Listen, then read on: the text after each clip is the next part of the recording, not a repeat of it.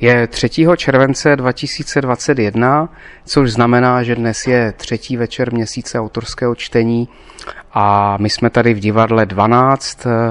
Je před čtením, kdy dneska tím slovenským hostem je básnířka, překladatelka a také filmová badatelka Mária Ferenčuhová, která tady vedle mě sedí. Mária, ahoj. Ahoj, dobrý večer. Tak eh, na úvod taková neliterární rozehřívací otázka, jakou si měla cestu z Brna, protože včera si četla v Brně na Mači, tak jaká byla cesta? Veterná, slnečná a, a pokojná. Ja som začala mať strach z uzavretých priestorov plných ľudí. Je to veľmi logické a pochopiteľné.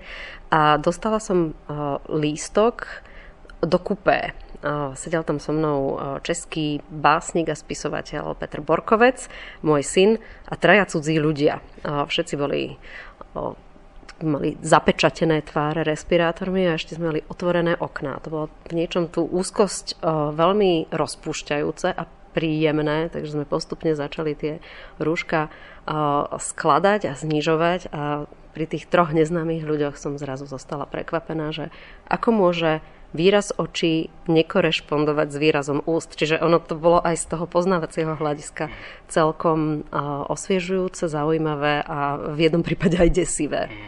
No ono vlastně teď ta situace, kdy, kdy jsme vlastně byli nuceni e, z toho hygienického nebo zdravotního hlediska mít ty respirátory a roušky, teď vlastně ukazuje ty nové možnosti epistemické nebo poznávací v rámci tváře toho druhého. Už jsme si možná odvykli dívat se jako na tu tvář toho druhého a vést tu komunikaci, řekněme, autentickou eh, i přes výraz té tváře, protože jsme vlastně z poloviny, z poloviny neviditelní, nebo jak si říkala, uzamčení. Je to, je to jakoby znovu objevování, že, teď takové? Mňa zaujíma hlavne to, ako to budú vnímať o, deti, ktoré sa do tej pandémie narodili. Pretože mnohokrát nevidia úsmevy cudzích ľudí, čo bola vlastne ako keby nejaká prvotná o, dôvera v cudzí svet, vidieť neznáme tváre a tie tváre majú úsmevy. A teraz, ak majú aj úsmevy, tak iba vidíme tak zvláštne zošikmené oči a, a, a pod tým tie výrazy môžu byť rôznorodé. A práve dnes som sa so svojím synom rozprávala o tom, ako čítať výrazy okolo úst a aké sú výpovedné a aké sú strašne vzácne, tým viac, že ich teraz tak málo výdame. Tak uvidíme. Kde si som čítala alebo počula, že Aziati výraznejšie sledujú okolie očí a, a, a nos a, a tie ústa ich až tak výrazne nezaujímajú. A e, pre nás toto môže byť ako keby nový svet, ktorý objavujeme, taký ten uh, makro detail alebo skrátka zameranie sa na určitú časť tváre, ktorá predtým nemala nejakú výraznú výpovednú hodnotu, hlavne z toho emocionálneho hľadiska. A uvidíme, že či tie deti budú schopné čítať výraz očí iba z toho, akým spôsobom sa tie kútiky zašikmia. No, existují studie, které vlastně mluví o tom, že když ty děti tráví hodně času, zejména ty nejmenší děti, u těch informačních technologií a dívají se na ty animované pohádky, kde často ty oči jsou neúměrně velké u těch postaviček animovaných, takže se pak může v ne úplně bezvýznamném procentu e, projevit porucha autistického spektra, protože ty děti se nenaučí z těch jakoby výrazů očí nebo výrazů tváře identifikovat ty emoce, které vlastně se s tím pojí. Eh, což může být vlastně velký problém a teď si vlastně otevřela takovou jako zajímavou otázku nebo zajímavé téma, jestli i tohle nebude mít nějaký negativní vliv pro další vývoj možná těch nejmenších, no tak uvidíme, že jak se ta situace dál bude vyvíjet a jestli, jestli budeme zarouškovaní ještě nějakou dobu nebo nebudeme. Ty říkala, že jste jeli vlakem eh, s Petrem Borkovcem. Preferuješ cestu vlakem? S Petrem Borkovcem, ano. Tak to je super. Tak škoda, že tady není Petr. Eh, možná by taky k tomu mohl a chtěl něco říct. Eh, když se, když se dostaneme k tomu čtení, tak ty už si na měsíci autorského čtení četla asi před deseti lety, možná přesně před deseti lety. Četla si v Brně i v Ostravě? Áno, v Ostrave. A dokonca potom som v Ostrave bola ešte pred 5 rokmi, ale to bola taká mikrocesta, veľmi ako zvláštny itinerár, pretože už fungoval aj uh, Lvov, aj Košice v tom čase, ale ja som bola iba v Ostrave a v Košiciach. A normálne som mala pocit, že organizátori chceli opäť urobiť o, radosť môjmu synovi, aby mohol prvý a do, doteraz zatiaľ aj posledný krát s pendolínom z Ostravy do Košic. A, ale o, práve na ostravské čítanie mám o, veľmi vrúcne spomienky. No tak eh, my doufáme, že dnešní publikum eh, nějak dramaticky nezmění tu vzpomínku nebo nevytvoří nějakou novou, která by zatemnila tu vzpomínku, kterou na tu Ostravu máš. Je možné, že eh, dneska ta účast, účast v Ostravě nebude tak bohatá nebo tak velká jako, jako v Brně, protože tak to bývá, že v té Ostravě je někdy těch lidí méně, ale jsou zase takový jako z mé zkušenosti vnímavější na ty texty, takže já se budu na to tvé čtení těšit a už máš nějaké tušení nebo představu, nebo možná, možná to máš připravený už jako konceptuálně, co budeš číst než, dnes večer? Dnes budem čítať jednu krátku prózu. A z poezie to uvidíme. No, my tady vlastně máme knížku, tu tvoji poslední knížku, která vyšla minulý rok v roce 2020. Ona má trošku takový temný název, Černozem. Tak já nevím, jestli bychom tady udělali nějaký princip jako náhodného výběru, že bys zkusila otevřít a možná bys mohla přečíst tady eh, nějakou básničku do diktafonu. No, ono je to hrôzostrašné, pretože ako musím tak odhadovať, že z ktorej časti si vyberiem, ono môže to dopadnúť veľmi zle, pretože uh, tá, tie texty uh, dosť málo, málo ktoré fungujú sami. On, oni fungujú v kontinuu.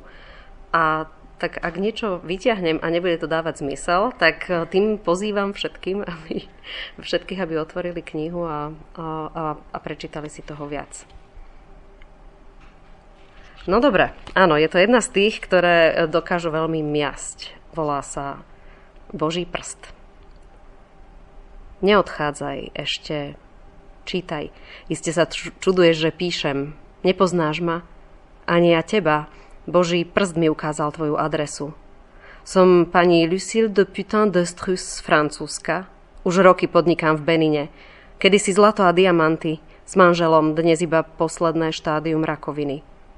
Mám však 4 milióny tu v Beninskej ekobanke. Prikázala som na teba previesť celý fond. Ubezpeč ma, že z neho budete čerpať len 50% a zvyšok poskytnete sirotincom vo vašej krajine, azylovým domom pre týrané matky, starobincom, ženským kláštorom, jedálňam pre chudobných a moje srdce nájde pokoj. A Boží prst povedie tvoj krok. Oddane, tvoja Lucille, vdova, vo veku dlhodobo chorého. Děkuji. No, to je výborný výběr v rámci té náhody, protože to otevírá vlastně možnosti dlouhé a intenzivní debaty. Eh, jednak eh, je tam ten francouzský kontext a ty s tou Francií jsi spojena eh, nejenom v rámci svých studií, ale i v rámci překladů francouzských textů. Ale a to je zase možná typické i pro tu Francii, taková ta revolta, která se projevuje nejenom v té společnosti, ale do jisté míry se projeví i v té literatuře, nebo projevuje i v té francouzské literatuře a jistý takový jako motiv nebo prvek angažovanosti, což jako v tom československém prostředí je většinou vnímáno negativně, možná v tom kontextu té minulosti komunistické. Jak ty vlastně vnímáš ten vztah nebo tu možnou propojenost angažovanosti a poezie?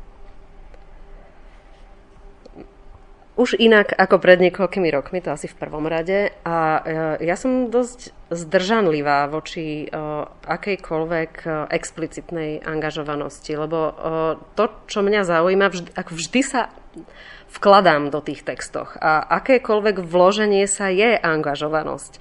A, ale to, akým spôsobom hľadám a pomenúvam tie témy, nesmie byť celkom pomenované pre mňa samou. Lebo ako náhle by som vedela programovo, že čo chcem hlásať, mám pocit, že by to už nebola poézia. Nebolo by to to hľadanie, to tvarovanie, tápanie možno v tej skutočnosti a hľadanie hlasu, ktorý môže byť potom aj zrozumiteľný, prípadne nezrozumiteľný, ale zádrapčivý. To znamená, že sa dokáže zachytiť od toho recipienta a podnecovať ho k interpretácii alebo aj k tomu, aby voči tomu zaujal nejaké stanovisko. Čiže je, je to trošku také rozpolu, rozporuplné.